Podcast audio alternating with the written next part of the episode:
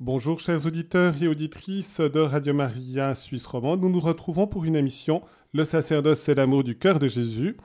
Un horaire inhabituel parce que nous avons une personnalité qui vient nous rejoindre et je salue cordialement eh bien, Monseigneur Bruno Ateba. Bonjour Monseigneur. Bonjour.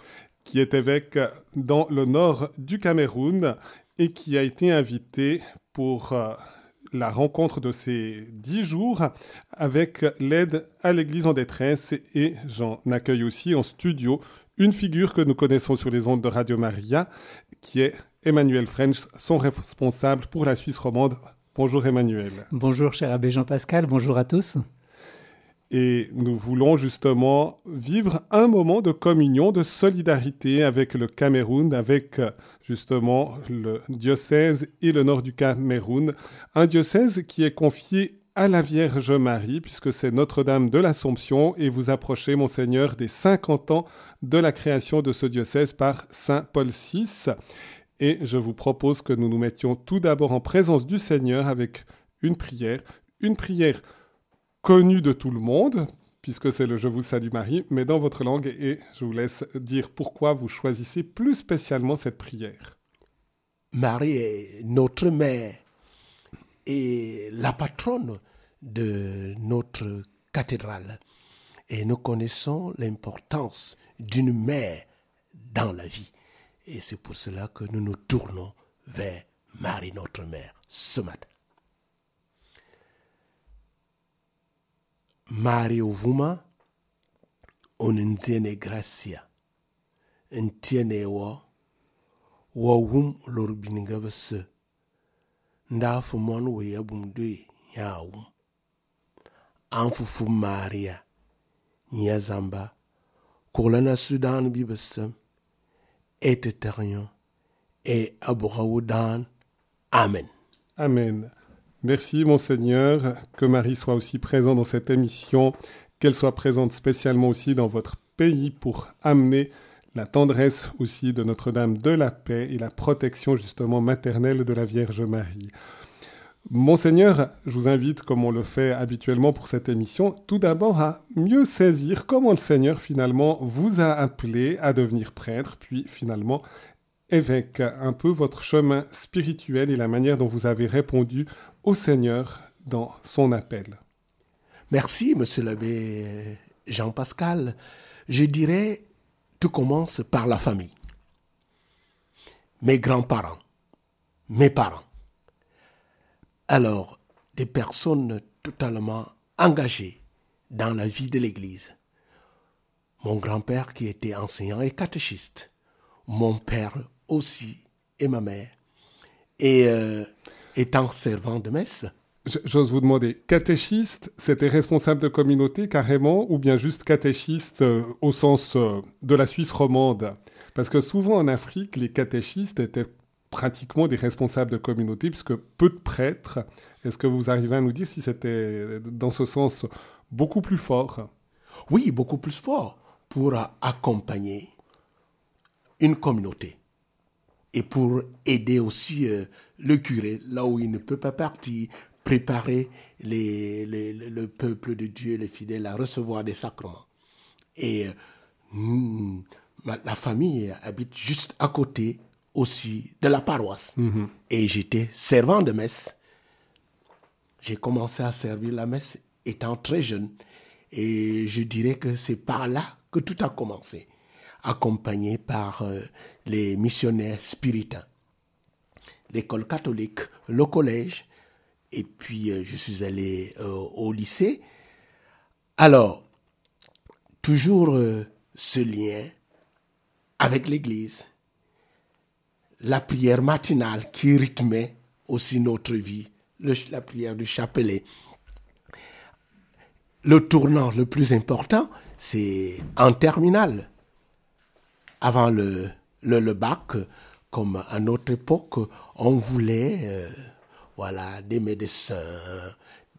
Le pays voulait former des élites.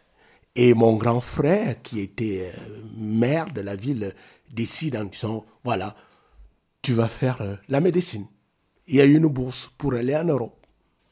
Et je lui dis, je suis désolé. Moi, je veux devenir prêtre. J'ai déjà des liens avec euh, des, des palotins. Et voilà, après le bac, je me suis envolé au Rwanda pour faire mon noviciat. Le noviciat, deux ans. Et j'ai aussi étudié la philosophie. Je reviens au Cameroun pour euh, la théologie. Et euh, l'ordination a eu lieu le 8 juillet 1995 à Yaoundé. Et je travaille euh, comme euh, vicaire, aumônier des jeunes. Et comme nous avions beaucoup de missionnaires à l'époque, euh, il fallait que je m'engage pour accompagner aussi des vieilles personnes en langue. Voilà, parce que les missionnaires ne maîtrisaient pas les contours, donc j'étais engagé.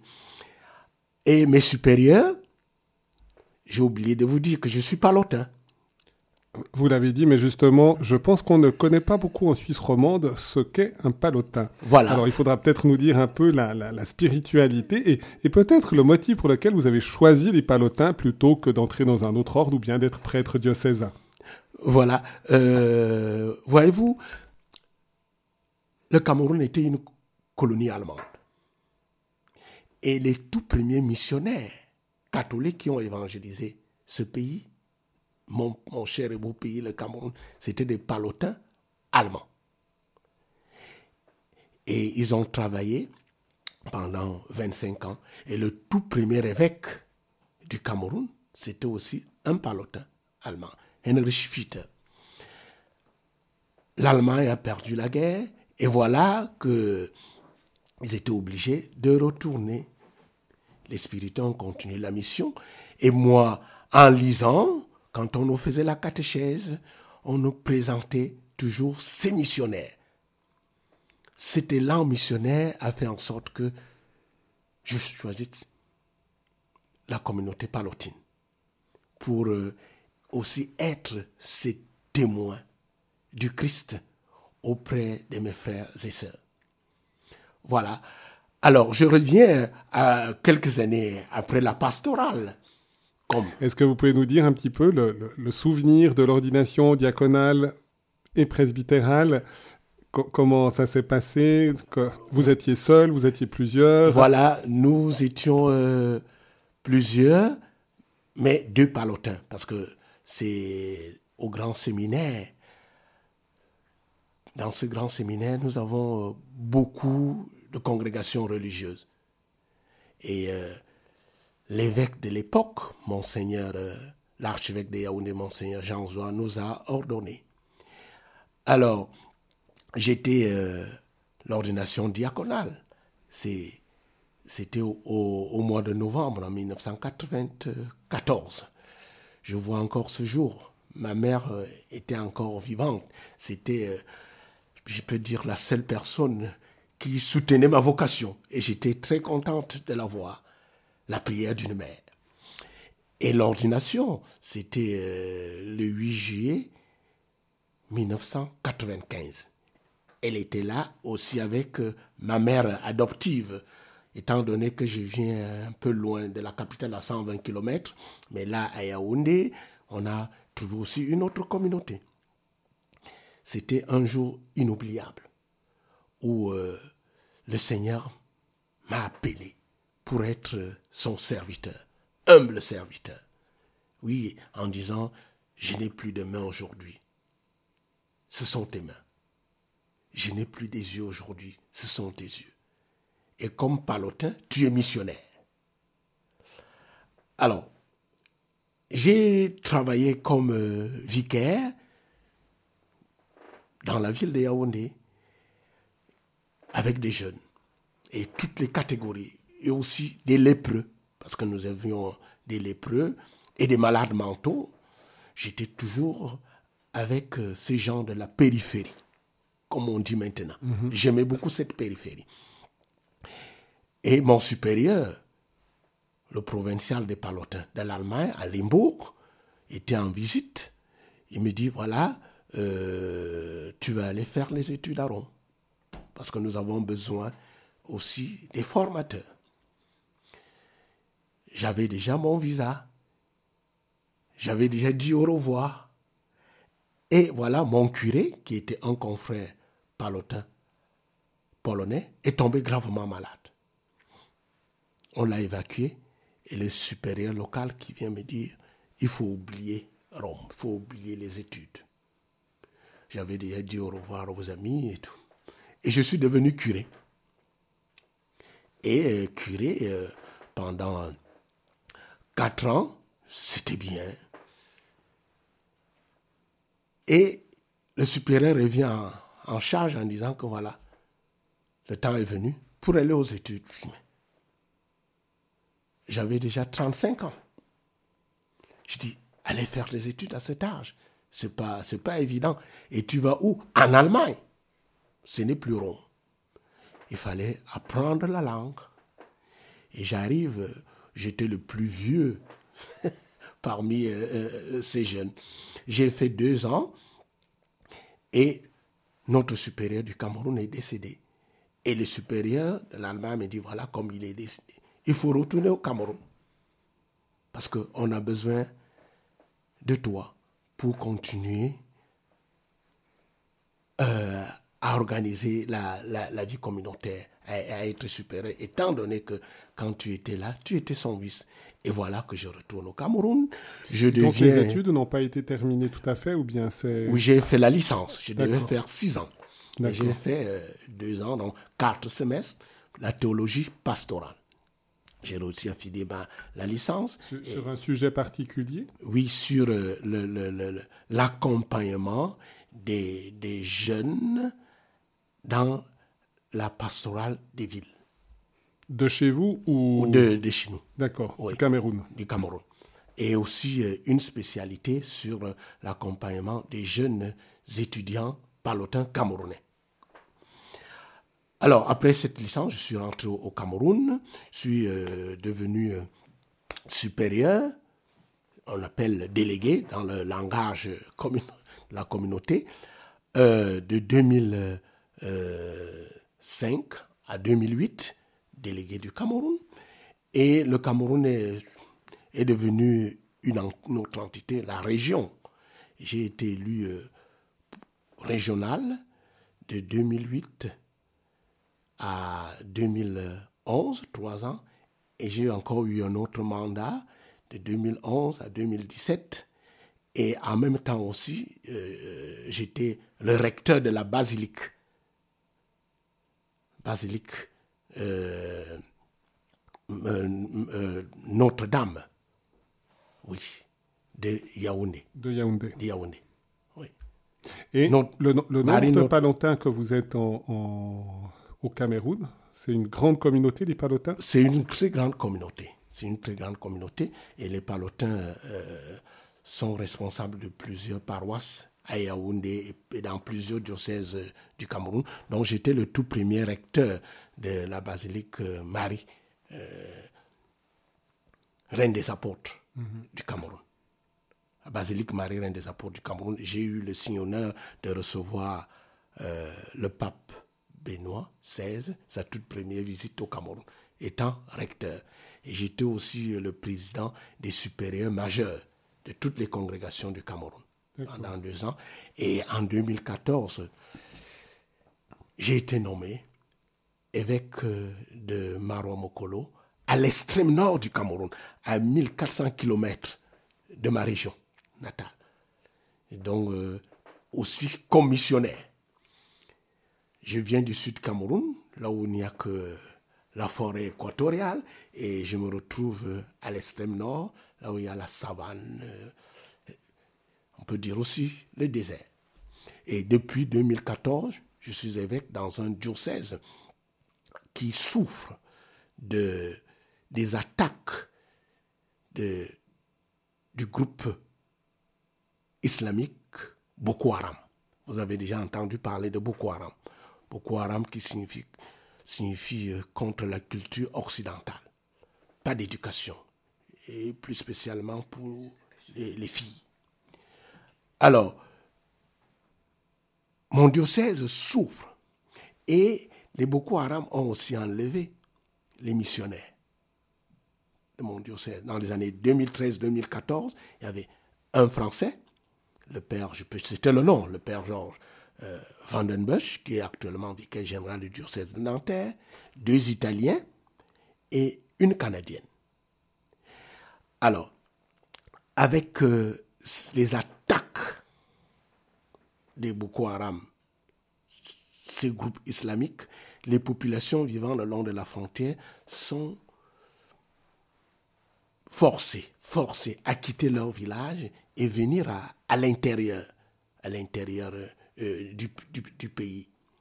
Et ces attaques, c'est toujours la, destruction des villages, les pillages, les kamikazes, euh, ce qui fait que le long de la frontière, j'étais obligé d'enlever tous les missionnaires européens. Bon, beaucoup sont rentrés dans, dans, leur, dans, leur, dans leur pays. Alors, avec ce phénomène terroriste, il y a aussi les conditions climatiques de notre région, parce que c'est le Sahel. Il y a un manque d'eau, il y a euh, la malnutrition et toutes les difficultés que, que nous connaissons, connaissant la santé, l'éducation euh, et les changements climatiques. C'est un diocèse euh, qui, qui, qui, souffre, la population qui souffre, et on ajoute encore ces terroristes qui font en sorte que les gens sont constamment en détresse. Voilà un peu la situation. Mais il y a des joies. Il n'y a pas que des peines, des difficultés. Il y a des joies. Euh, notre diocèse va célébrer les 50 ans. L'année prochaine, en 2023, le diocèse a été créé, comme vous l'avez dit au début de cette émission, le 29 janvier 1973 par le pape Paul VI. Et le 29 janvier 2023, nous allons célébrer les 50 ans. Il y a les vocations. Il y a les vocations. Il y a aussi des communautés qui tiennent malgré ces difficultés. Alors notre diocèse a aussi beaucoup de réfugiés du Nigeria. Beaucoup de réfugiés. Nous avons plus de 75 000 réfugiés. Un camp énorme. Et ces réfugiés, je dis souvent en blaguant, ces réfugiés, ils travaillent beaucoup. Parce que nous avons plus de 50 naissances par mois. Et à la question de savoir pourquoi tant de naissances, ils me disent, ah mon Seigneur, nous n'avons pas de télévision ici. En plus de ça, les enfants de la rue. Ces enfants de la rue, nous les accompagnons parce qu'ils ont besoin de l'amour, ils ont besoin de l'éducation. Ils ont aussi besoin peut-être de cette stabilité. Parce qu'un jour, un enfant de la rue m'a demandé, Monseigneur, est-ce que vous savez ce que je souhaiterais avoir le jour de mon anniversaire? Je dis non. Il dit, oh, le jour de mon anniversaire, j'aimerais aller à l'école. J'aimerais avoir un repas digne de ce repas équilibré. J'aimerais boire aussi de l'eau propre. Et j'aimerais aussi me soigner. Et cela m'a beaucoup touché. Et c'est pour ça que le diocèse, avec ça, la caritas, la caritas et aussi l'aide de l'Église en détresse, je fais un clin d'œil à l'Église en détresse qui nous soutient pour l'accompagnement et de ces réfugiés, des enfants de la rue et aussi beaucoup de prêtres. Parce que ces prêtres qui travaillent dans cette vie du Seigneur ont souvent aussi des moments, besoin des moments de se retrouver, par exemple, pour la retraite, pour des formations, pour venir recharger leur batterie auprès du Père évêque et l'Église en détresse nous soutient. Merci. Est-ce que vous pouvez nous dire juste à peu près combien vous avez de, diocésains, de population sur votre diocèse, combien de prêtres à peu près pour qu'on arrive à prendre un peu conscience euh, de la grandeur et puis de... Voilà, le, le, le, diocèse a une population, on peut dire, plus de 2 millions d'habitants. Plus de 2 millions d'habitants. Et euh, on va dire 800 000 sont chrétiens. 800 000 chrétiens. Et euh, nous avons une grande partie, on dirait, on va dire aujourd'hui, de la religion traditionnelle et qui se convertissent. Les musulmans sont nombreux et ils ont tout en main. C'est-à-dire. Euh, au niveau politique. Oui, euh, au niveau politique aussi, euh, quand on va dire, quand vous avez le, le, transport et le commerce, c'est vous qui avez l'économie. C'est eux qui ont l'économie. Malgré que les chrétiens et les païens, voilà, sont, sont aussi là. Mais nos communautés chrétiennes sont des communautés chrétiennes debout, qui tiennent bon. Et puis, euh, Marois, qui est la capitale provinciale de l'extrême nord, reçoit aussi pas mal de fidèles venant du sud, qui forment aussi avec nous des communautés vivantes. En entendant le témoignage de ce jeune qui voulait justement pouvoir aller à l'école, ça me faisait penser à Dominique Savio quand il a eu le contact avec Saint Jean Bosco puis Saint-Jean Bosco avait demandé pour leur anniversaire, ou je ne sais plus si c'était pour Noël, qu'est-ce qu'ils souhaitaient. Puis certains ont dit Ah, mais moi j'aimerais bien un chocolat ou des choses comme ça. Puis lui, il avait dit J'aimerais devenir un saint. D'une certaine manière, c'est sur le chemin en disant ben, J'aimerais être scolarisé, j'aimerais pouvoir être un homme debout. Et, grandir. Et puis on voit que finalement, c'est ça qui est beaucoup plus important. Et, et, ça peut aider parce que chez nous, l'école va de soi. Oui. Et puis parfois, on, manque finalement d'entrain, de désir de se former parce que on n'a pas besoin de lutter finalement. Et donc dans des régions où on doit lutter, où on se rend compte que peut-être justement ces, ces, incursions aussi violentes ont des conséquences non seulement économiques, mais vraiment sur la formation, sur l'éducation. Et si on peut vraiment aider aussi dans ce sens-là, on construit aussi un pays finalement. Tout à fait. Il n'y a pas d'avenir sans éducation. Mhm, mhm. Et c'est justement notre slogan. Pas d'avenir sans éducation.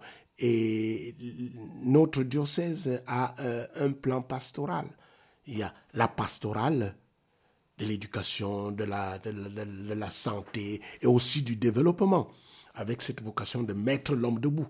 Mettre l'homme debout, ça passe aussi par l'éducation pas l'éducation. C'est pour cela que l'Église est beaucoup engagée. L'éducation aussi dans les, centres de santé et aussi euh, la prise en charge. Étant donné que le diocèse vit beaucoup, je peux dire euh, à 80% de l'extérieur. De l'aide extérieure. Nous sommes dans euh, une minorité, là où il y a beaucoup de musulmans, ils ont tout. Nous vivons de l'extérieur, du soutien de l'extérieur. Autant pour moi, on a un slogan tout le monde a besoin de tout le monde pour pouvoir vivre cet esprit de, famille. C'est beau et c'est encourageant tout de même, même si on est dans les difficultés, c'est important de se dire justement on doit exclure personne. C'est du reste un des thèmes importants du pape François, que personne ne soit exclu. Et on est dans des sociétés chez nous, occidentales, avec une aisance probablement plus importante, même s'il y a aussi des difficultés. Mais souvent, les personnes qui sont marginalisées euh, risquent de devenir des exclus aussi dans, dans la réalité. Ça peut être aussi un apport en entendant justement ce témoignage que vraiment tous doivent avoir leur importance et, et leur place. Chacun a sa place. C'est une aide. Et même dans nos structures, euh, je disais tout à l'heure, que les, les, les musulmans ont tout à main. Mais ils nous respectent, ils respectent l'Église catholique, ils respectent les chrétiens à travers leurs structures, c'est-à-dire les écoles et les centres de santé. C'est là où ils nous respectent, parce que ils envoient leurs enfants dans nos écoles. D'accord. Et ça permet justement aussi de créer des passerelles, un dialogue. Un dialogue. Je pensais, vous avez mentionné que la création de votre diocèse était sous Saint, Paul VI. Paul VI a souligné le dialogue, l'importance du développement et de l'éducation d'une manière très forte. Oui. Et, et, là, on peut même le dialogue interreligieux. Est-ce que vous arrivez à nous en parler un tout petit peu? Comment, peut-être par l'accueil d'enfants musulmans ou de familles musulmanes dans les écoles chrétiennes, est-ce que justement on sent quand même des signes d'espérance, même s'il y a ces incursions d'extrémisme musulman, est-ce qu'il y a des signes d'espérance, qu'il y a un vrai dialogue, un vrai accueil mutuel? Oui, il y a un accueil, surtout de notre côté comme chrétiens, parce que nous accueillons tout le monde. C'est l'homme qui est devant nous. On ne regarde pas d'abord est-ce que tu es musulman, est-ce que tu es euh, un païen, tu es animiste. Non, c'est l'homme. Nous occupons de l'homme. C'est pour cela que dans nos structures, nous accueillons tout le monde. Et tenez-vous tranquille, dans nos écoles, nous avons des écoles dans des quartiers où il y a des musulmans, on a plus de un établissement de 800 élèves, on a 500 musulmans, peu de chrétiens. Et dans ces établissements scolaires, la catéchèse est une matière. Comme donc les musulmans suivent la catéchèse. Bien sûr. Et c'est eux les musulmans qui ont les meilleures notes en catéchèse. Ils ont les meilleures notes en catéchèse. Moi, je leur dis, j'ai dit aux parents que voilà, c'est une école catholique. Nous dispensons des cours de catéchèse. Et les parents me disent, il n'y a pas de problème. Nous voulons que ces enfants puissent avoir une bonne éducation. Parce que nous savons que chez les catholiques, il y a cette discipline, il y a cette rigueur, et il y a cette bonne formation. Et même dans les centres de santé, nous recevons, les religieuses reçoivent beaucoup de femmes musulmanes. Je vais vous dire encore quelque chose qui va vous étonner. Euh, dans, dans un arrondissement où c'est cet arrondissement, plus de 85% de musulmans et beaucoup de femmes. Le chef puisqu'il y avait une menace d'enlèvement, je suis allé voir, je suis allé rencontrer le chef, lui dit voilà, je veux enlever les religieuses et les pères qui sont là, parce qu'il y a des menaces pour les faire replier en ville.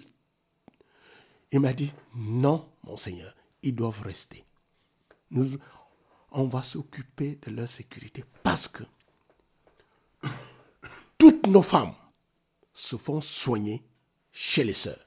Nous ne pouvons pas envoyer nos femmes pour les laisser faire soigner, consulter chez les hôpitaux de l'État, là où il y a des hommes. Mais ils vont plutôt chez vous. Et on le constate. Et euh, le dialogue, il va, quand on, organise souvent euh, des, des rencontres, des prières interreligieuses avec des musulmans, dans notre cathédrale, la cathédrale euh, Notre-Dame de l'Assomption de Marois est au centre de la ville. Et nous remercions justement euh, l'État, l'État qui nous a donné cette parcelle, parce que ça n'a pas, pas été évident d'avoir euh, une parcelle au centre de la ville, là où il y a tout autour des mosquées à gauche à droite. Mais c'est une cathédrale que nous appelons la maison commune de tout le monde. Et quand nos frères musulmans y entrent, ils constatent qu'il y a des fresques de la Vierge Marie. Il dit, mais qu'est-ce que la femme vient faire ici? On a la fresque, l'Assomption, il y a la Pentecôte, on voit Marie un peu partout. Je leur dis, c'est notre mère. La place de la femme dans la société. Parce que la femme n'est pas tellement respectée chez les musulmans. Mm. Mais à partir de là, c'est une façon aussi de les interpeller dans notre maison commune, qui est cette cathédrale. Et avec la grâce de Dieu, la dédicace aura lieu le 8 juillet 2023. Et nous invitons tout le monde. Et ce sont aussi euh, des jeunes musulmans qui travaillent là. Le, le, euh, dialogue, euh, c'est dans, dans plusieurs sens avec nous. Nous nous sommes toujours ouverts et nous prenons les devants. Il y a des possibilités d'entrer dans l'Église catholique pour un musulman, par exemple, où c'est euh, la liberté religieuse aussi, comme dans de nombreux pays musulmans, n'est pas si évidente du tout. Il y a la liberté. La liberté, étant donné que ceux qui travaillent pour la construction de cette cathédrale, il y a des musulmans. Il y a des musulmans.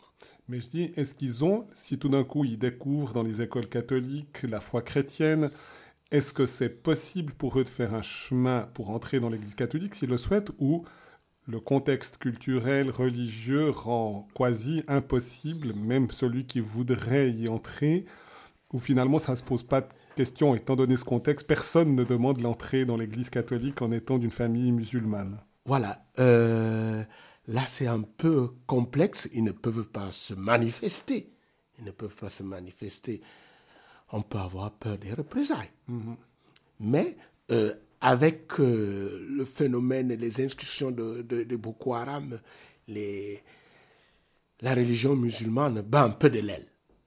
Dans nos établissements scolaires et dans nos collèges, j'étais obligé d'aller intervenir parce que euh, quand les Boko Haram étaient tellement puissants, des kamikazes se répétaient régulièrement et des enlèvements, de telle façon que certains élèves disaient à leurs frères musulmans, regardez comment sont les musulmans, vous n'êtes pas bien. Non, j'étais obligé de leur dire, non, c'est pas tout le monde qui est Boko Haram. Ils sont des frères comme nous autres, nous les respectons. Alors, c'est euh, peut-être une autre vision que c'est Boko Haram.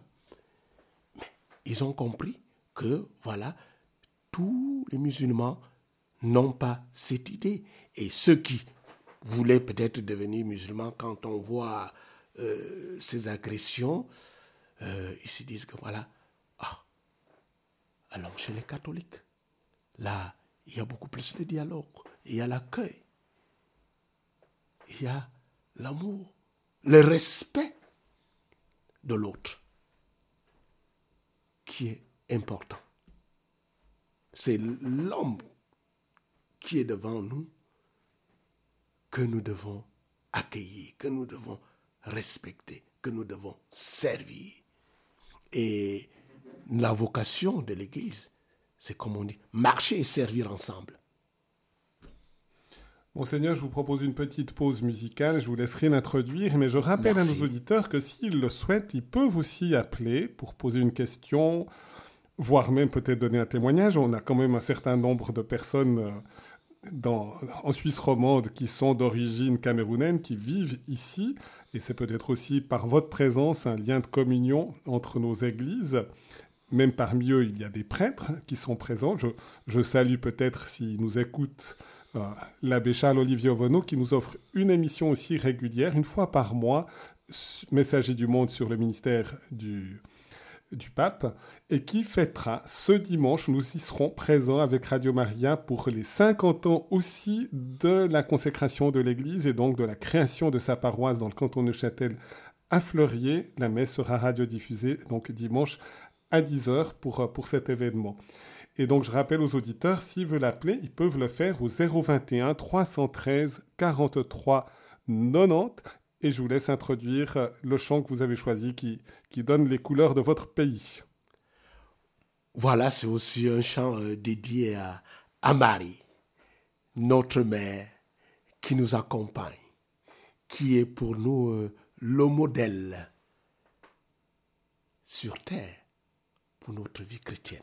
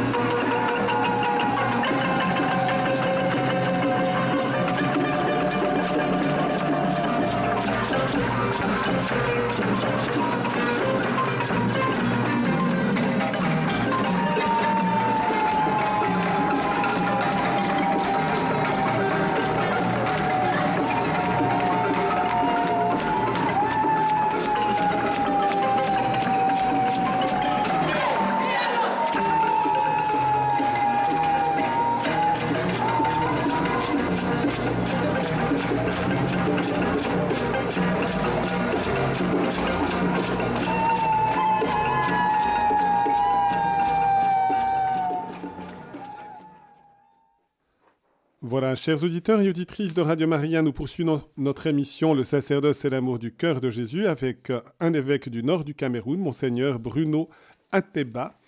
Et je vais peut-être me tourner maintenant vers Emmanuel French pour qu'il nous dise un tout petit peu cet accueil de cet évêque en Suisse d'une manière générale, mais spécialement aussi en Suisse romande, pendant une dizaine de jours. Ça a commencé hier, l'arrivée était hier, et puis de nous dire peut-être un tout petit peu les événements en perspective. Comme ça, s'il y a des auditeurs qui sont à tel endroit ou tel autre endroit, ils pourront peut-être participer aussi plus facilement, le, connaissant aussi par les ondes, à ces, ces rencontres avec Monseigneur Ateba. Oui, euh, déjà pour remettre dans le contexte, en fait, nous appelons cette, euh, cette période de 10 jours la semaine rouge. Euh, c'est pour attirer l'attention, effectivement, sur toutes les difficultés, les persécutions, les discriminations, les dangers que courent les chrétiens dans le monde. C'est quelque chose qui est malheureusement très peu médiatisé. la situation du nord du Cameroun en est le parfait exemple. Personne n'en entend parler alors qu'il y a beaucoup de troubles et d'attaques. Et dans ce cadre de prière et d'information pour les chrétiens en difficulté, nous avons cette année euh, le bonheur, la joie d'inviter Monseigneur Bruno Ateba, qui passe donc dix jours en Suisse. S'agissant de la Suisse romande, euh, nous serons ce soir à l'abbaye de la Mégroge, donc euh, les gens peuvent participer, prier avec nous, soit durant les vêpres, soit durant la messe euh, très tôt le matin, à 7h30 demain matin. Nous participerons à des messes dominicales euh, samedi soir, messe anticipée du dimanche à Grand Montana, pour ceux qui peuvent nous rejoindre. Et puis à 18h, demain, euh, le lendemain, pardon, dimanche à 10h ou 10h30, il faut vérifier sur le site internet, je crois que c'est 10h30 de mémoire, euh, à Chalais, donc au-dessus de Sion. Euh, du côté de Vercorin. Et puis nous serons de retour à Fribourg. il y aura des, des, rencontres et une interview aussi qui sera organisée. Donc de retour à Fribourg dès le dimanche soir. Lundi matin 14, nous serons euh, au couvent des Carmes à la messe à 12h20. Et puis ensuite, Monseigneur Ateba euh, prendra le train pour se rendre en Suisse, à Lemanic et au Liechtenstein. Il sera encore euh, quelques jours, 5-6 jours en Suisse, à Lemanic et Liechtenstein. Voilà pour le programme. Et puis, je je, je continuerai ensuite la semaine suivante moi-même par des, témoignages personnels, des rencontres durant les messes qui auront lieu en Chablais-Valaisan euh, à partir du jeudi soir la semaine prochaine et jusqu'au dimanche. Je participerai à toutes les messes des paroisses de Montaix, euh, euh, Colombay et Murat. donc nous aurons l'occasion de nous rencontrer si vous allez à une de ces messes. Merci pour cette présentation. Et puis on va essayer justement peut-être avec euh, monseigneur Ateba de, de mieux comprendre peut-être aussi ce lien entre l'aide à l'Église en détresse et votre diocèse, et donc les chrétiens aussi qui, on l'a déjà bien évoqué, mais qui vivent aussi des moments difficiles, et, cette solidarité qui peut y avoir aussi entre cet organisme qui est au service et de la protection aussi des chrétiens persécutés. Oui, euh, nous saluons euh, juste titre l'aide que nous recevons euh, de l'Église euh, en détresse. Nos paroisses qui sont situées le long de la frontière subissent régulièrement des incursions, des attaques, des destructions, des attentats de cette secte terroristes Boko Haram. Et les populations sont constamment en déplacement. Et surtout, nous avons des fidèles qui ont tout perdu. Voyez-vous, avec euh, les attaques constantes, ces fidèles ne peuvent pas être stables. Heureusement que l'Église est là pour les accompagner pour les encourager. Et moi-même particulièrement, j'y vais souvent, mais accompagné par euh, des militaires. Ça fait souvent peur quand euh, je les vois venir. Je dis, mais pourquoi avec ces armes et tout? Ils me disent, Monseigneur, faites votre travail, nous nous faisons le mien. Parce que euh, le gouvernement, l'État ne veut plus entendre parler des enlèvements. Alors, j'y vais pour célébrer les sacrements et, les encourager. J'ai des rencontres aussi dans des camps de déplacement. Alors, l'Église en détresse nous soutient énormément. Et c'est l'occasion pour moi d'exprimer ici euh, ma profonde euh, gratitude à l'Église en détresse. J'aime euh, toujours raconter cette histoire où une femme était dans un supermarché avec son enfant petit Pascal et il rencontre la voisine du quartier qui a dans ses bras du pain. Et il coupe un morceau de pain, il donne à l'enfant, petit Pascal. Et sa maman, comme toute bonne mère, lui demande Qu'est-ce qu'on dit? Qu'est-ce qu'on dit? Et petit Pascal, très spontané, dit euh, Avec du beurre. Alors moi, je ne dis pas avec du beurre, j'ai dit merci. Merci pour l'accompagnement de l'Église en détresse. Voyez-vous, nous avons des vocations. Nous avons des vocations. Et pour former ces prêtres, il nous faut de l'argent. Et c'est l'Église en détresse qui nous accompagne faire des retraites. Parce que une retraite spirituelle pour des prêtres est très très importante. La retraite annuelle, l'Église en détresse nous accompagne. La formation permanente des prêtres, avec tout ce qui se passe maintenant, les, abus et tout. Mais pour réunir tous les prêtres, l'Église en détresse nous accompagne. Alors, sans sans oublier, sans oublier aussi euh, ceux qui vont en études, par exemple, à l'extérieur. C'est un grand clin d'œil. Merci. Monseigneur, est-ce que vous auriez quelques exemples très concrets, justement, de chrétiens peut-être, même qui sont peut-être morts martyrs, ou qui ont peut-être échappé à des attaques violentes et qui ont persévéré dans la foi et qui ont pu donner un témoignage et qui peut nous encourager aussi nous-mêmes ici à, tenir aussi notre foi? On est dans un contexte différent.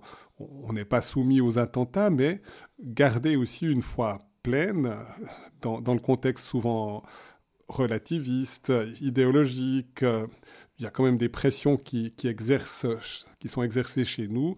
Et puis, on n'a peut-être pas la même, pas, toujours en tout cas, la même force de, persévérance et de conviction de la foi, qui, peut nous encourager en voyant qu'il y a des chrétiens qui sont, qui sont prêts même à sacrifier leur vie simplement pour rester fidèles. Alors, euh, un de mes catéchistes est mort parce que il allait rencontrer ses frères et sœurs de sa communauté le dimanche. Il y a, nous avons des célébrations sans prêtre, des célébrations de la parole, et puis après, euh, il devait aussi euh, leur donner euh, le, viatique, la nourriture, comme on dit, de la route, le corps du Christ. Et il a été assassiné par Boko Haram. Malgré que c'était difficile, il a dit c'est dimanche, je m'en vais. Je m'en vais rencontrer mes frères et sœurs, leur apporter du Christ, leur dire tenez bon. Alors, euh, beaucoup de nos fidèles, quand il y a ces difficultés, trouvent refuge auprès des prêtres et des sœurs, c'est-à-dire Dieu. Dieu est au centre. Et ils savent que c'est Dieu qui est le maître de la vie. Le mouvement et l'être lui appartient nous sommes en difficulté et nous devons toujours avoir confiance en lui. Et en voyant toutes ces personnes blessées, meurtries, qui viennent toujours à la source, c'est-à-dire à la messe, malgré la peur. Ils se disent que voilà, c'est auprès du Seigneur que nous allons retrouver notre force, notre rempart, notre bouclier. Et c'est souvent aussi une interpellation.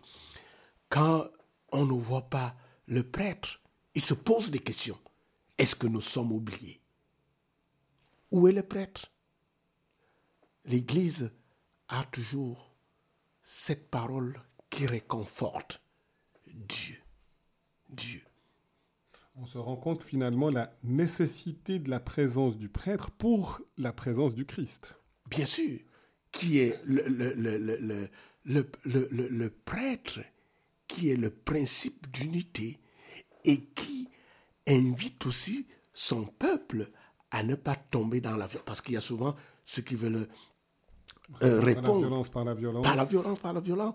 Mais le prêtre leur dit non. Cherchons la paix, l'unité. Et de prier. Et quand je leur dis, nous devons prier pour nos ennemis, pour cela, c'est pas évident. C'est pas évident de prier pour la paix. Alors, Dieu est pour nous ce refuge, cette source. Nous sommes pauvres. Nous sommes pauvres, mais notre pauvreté trouve sa richesse auprès de Dieu. Auprès de Dieu.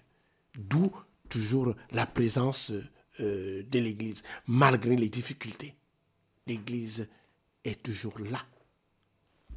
Et pour mettre l'homme debout, et nous avons justement euh, euh, notre vocation, c'est-à-dire de mettre l'homme debout, parce que nous sommes couchés, nous sommes assis par ces difficultés, par ces détresses, et nous disons, nous devons être debout, les yeux fixés sur Jésus-Christ, et marchons, marchons.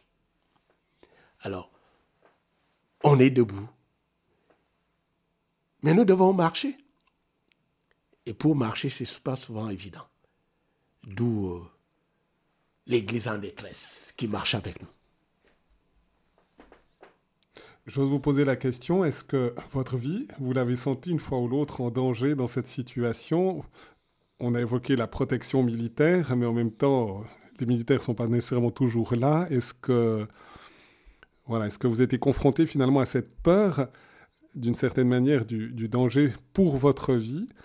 Et en même temps de dire, ben voilà, je, suis aussi prêt moi-même, par amour pour mon peuple et par fidélité au Christ, à, aller jusqu'au bout si c'était l'appel de Dieu. Bien sûr.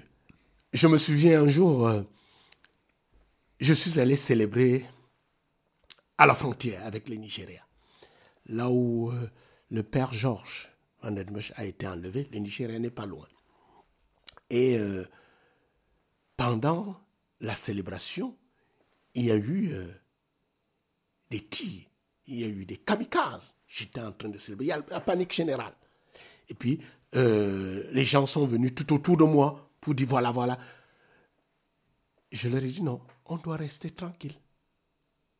Et mais, malgré cette confiance, il y avait aussi cette peur. Nous sommes des humains. Parce qu'on disait qu'il y a des kamikazes tout autour. Ils sont venus et puis, euh, vous savez, quand ils s'explosent, c'était des, jeunes filles qui pouvaient s'exploser avec des ceintures. Ils, sont là. Euh, le but était de, faire beaucoup de victimes. Mais à un moment donné, je me dis, en tes mains, Seigneur, je remets ma vie, ma vocation. J'ai fait un choix. Et ça sera bien pour moi d'être avec mon peuple, au milieu de mon peuple. Il y a aussi, il y a souvent cette peur, mais il y a aussi, aussi cette force intérieure qui nous pousse à être là. Parce que l'amour du Christ nous preste. C'est justement ma devise. L'ordination épiscopale, l'amour du Christ nous preste. Monseigneur, on arrive gentiment à la fin de notre émission, mais peut-être juste d'évoquer les 50 ans très brièvement, en une minute, puis après, je vous inviterai à dire ensemble une prière pour l'évocation, mais aussi pour la protection de, de votre peuple, et puis je vous inviterai à bénir nos auditeurs. Merci. Alors, nous sommes déjà dans la mouvance euh, de ce jubilé, de ce jubilé, et nous voulons vivre ce jubilé comme nous invite le pape François a regardé le passé avec reconnaissance. Tout ce que les missionnaires ont fait pour nous. Vivre le présent avec passion, malgré les difficultés, les détresses, nous sommes là. La passion avec le Christ.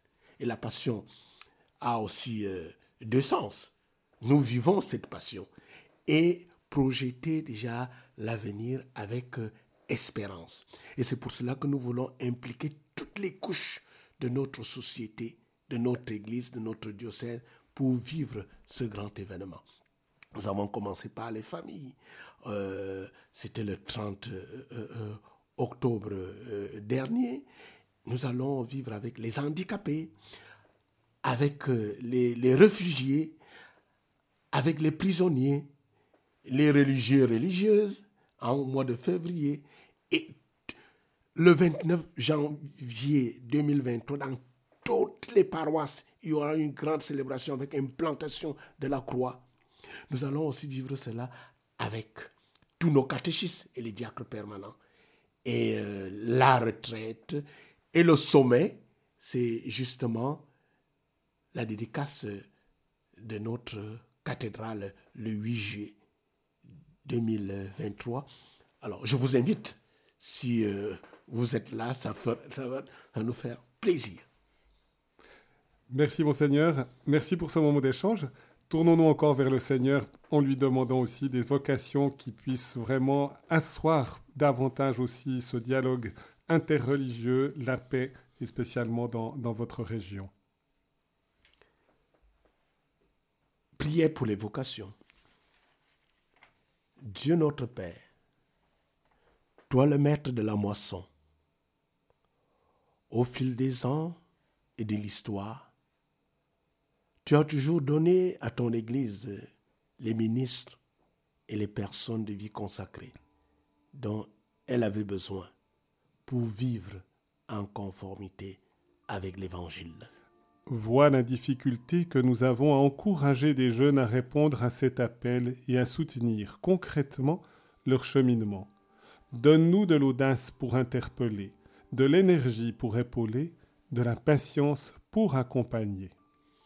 Fais croître à nous la conviction que l'Église ne peut poursuivre efficacement sa mission qu'avec des pasteurs dévoués qui la guident et des témoins qui l'inspirent.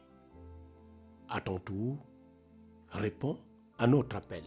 Fais naître et grandir le désir de service par ton Fils Jésus notre Seigneur et notre Dieu qui règne avec toi dans l'unité du Saint-Esprit, Dieu pour les siècles des siècles. Amen. Notre-Dame du sacerdoce. Priez pour nous. Seigneur, donne-nous des prêtres. Seigneur, donne-nous de saints prêtres. Seigneur, donne-nous beaucoup de saints prêtres. Merci mon Seigneur, merci de nous bénir, de bénir nos auditeurs et auditrices. Bénir veut dire dire du bien dire du bien sur quelqu'un au nom du Seigneur. La paix soit avec vous. Et avec votre esprit. Que Dieu Tout-Puissant vous bénisse, le Père, le Fils et le Saint-Esprit. Amen. Merci Monseigneur de ce moment d'échange, de découverte et de communion aussi avec votre diocèse et votre pays dans ces difficultés aussi que vous rencontrez, mais aussi avec tous ces signes d'espérance on aspire tous à cette paix, qu'elle puisse se répandre, qu'elle rejoigne les cœurs. Merci. Merci à vous. Union de prière.